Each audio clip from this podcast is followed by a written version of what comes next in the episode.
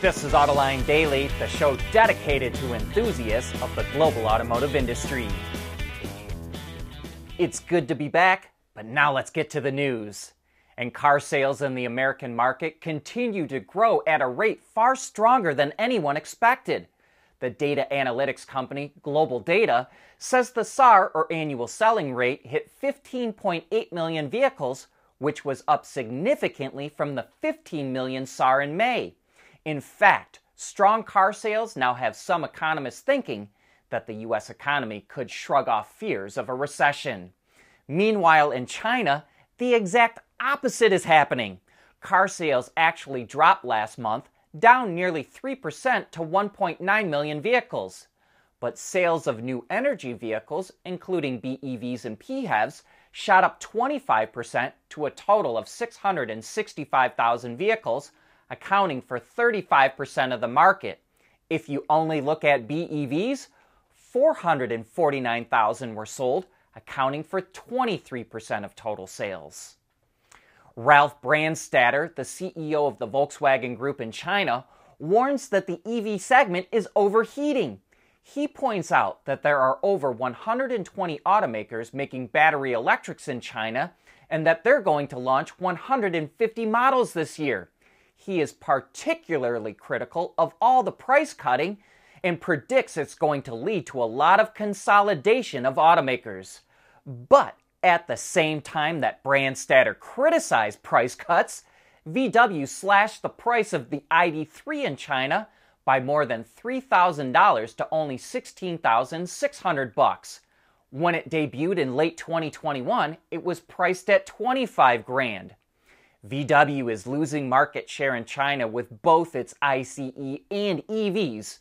It only has 2.9% EV market share compared to 28% for BYD and 11% for Tesla. GM also had to cut the price of the Cadillac Lyriq in China by over 8,300 bucks. It now retails for about 52,400. So, even though sales of EVs are growing fast in China, automakers are going to see a lot of pressure on their bottom lines as they have to cut prices to move the metal. Car dealers in the US are starting to experiment with ChatGPT to interact with customers.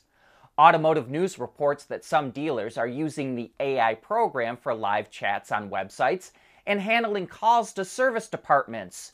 The chatbot can also be used to gain customer details, learn vehicle history, and schedule appointments. And while there have been some hiccups, the dealers who have used it say it increased efficiency. At Schaeffler, we pioneer motion electrifying mobility, manufacturing smarter, reducing CO2 emissions, making energy production clean. Schaeffler pioneers motion to advance how the world moves.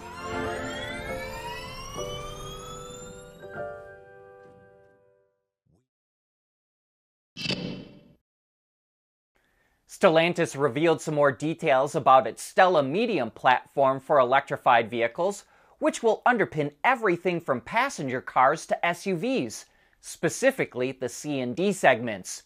It calls STLA Medium a quote, BEV by design platform, which means it was designed for battery powered first, but it will also be able to accommodate ICE powertrains. For that reason, it looks like compromises were made with the platform that, to my eye, will lead to inefficiencies. But that can always be made up for with compelling product. The STLA Medium platform uses a 400 volt architecture, offers front and all wheel drive, and can fit a battery up to 98 kilowatt hours. That pack will provide an estimated 700 kilometers or 435 miles of range on the WLTP cycle but a standard battery version will also be available with 500 kilometers or 310 miles of range.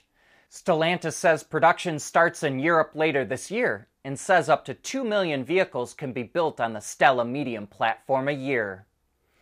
The Biden administration is being pulled in two different directions over the EPA's proposed vehicle emission targets.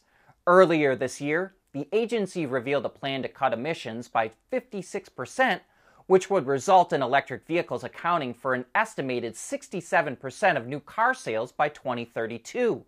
The Alliance for Automotive Innovation, a lobbying group that represents the auto industry, called the proposal, quote, neither reasonable or achievable.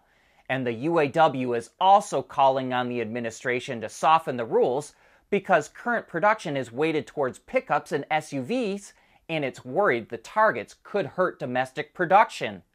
Last year, nearly 60% of vehicles produced by union members were trucks and SUVs. But while some want to see the emission rules softened, Tesla wants the administration to make them stricter.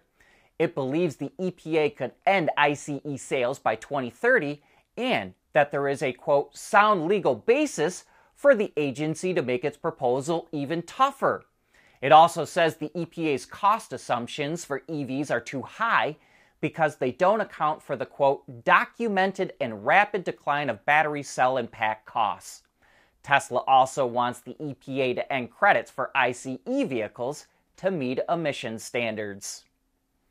Honda thinks it needs to turbocharge its software development so it's forming a partnership with the Japanese IT company, SCSK Corporation, to jointly develop a new operating system for Honda's next gen EV architecture. They're also going to work on EV powertrains, safety, automated driving, and in car entertainment together. By 2030, SCSK wants to devote 1,000 software engineers to working with Honda. And remember, Two years ago, Honda formed a new business unit devoted to developing software for cars, motorcycles, and power products. And then last year, it formed the Sony Honda Mobility joint venture with Sony to develop imaging, sensing, telecommunication, network, and entertainment technologies. And all this shows how quickly legacy automakers are scrambling to build up their software capabilities. Volkswagen is investing a billion dollars to grow sales in South America. It will introduce 15 new electric and flex fuel models by 2025, with the ID4 and ID Buzz launching in Brazil by the end of this year. It expects good things in Brazil, projecting 40% growth by 2027. And VW also just revealed the new T Cross small crossover for Europe. It has styling that's been updated, and it now features LED head and tail lights. The interior also gets an updated infotainment system, and all versions now come standard with digital screens. The new T Cross goes on sale in the first quarter of 2024 in Europe, but no word on pricing yet. BMW Motorrad is launching its new affordable small electric motorcycle called the CE 02. It takes some styling inspiration from its other EV that's already on sale, the CE 04, which we've shown in the past. The O2 comes with either a 4 kilowatt or 5 horsepower motor or an 11 kilowatt or 15 horsepower motor. Top speed is 95 kilometers an hour or 59 miles an hour for the more powerful version. It has nearly 4 kilowatt hours of battery space, which provides up to 90 kilometers or 56 miles of range, and it weighs 132 kilograms or 291 pounds. Pricing for the CE 02 starts around 7,000 euros or about $7,600. And speaking of BMW Motorrad, it's showing off this cool one off concept called the Crown. It looks like the kind of motorcycle I'd expect to roll up to a steampunk party. And if you'd like to see more, we'll provide a link in the transcript and description box.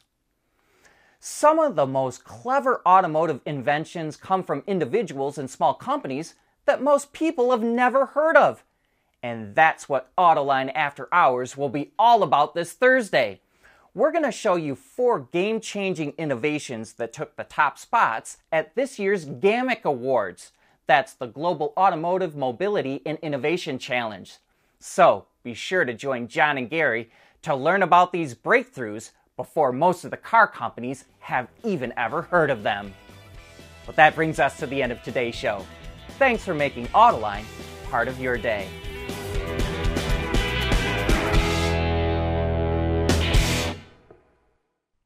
Autoline Daily is brought to you by Bridgestone, solutions for your journey.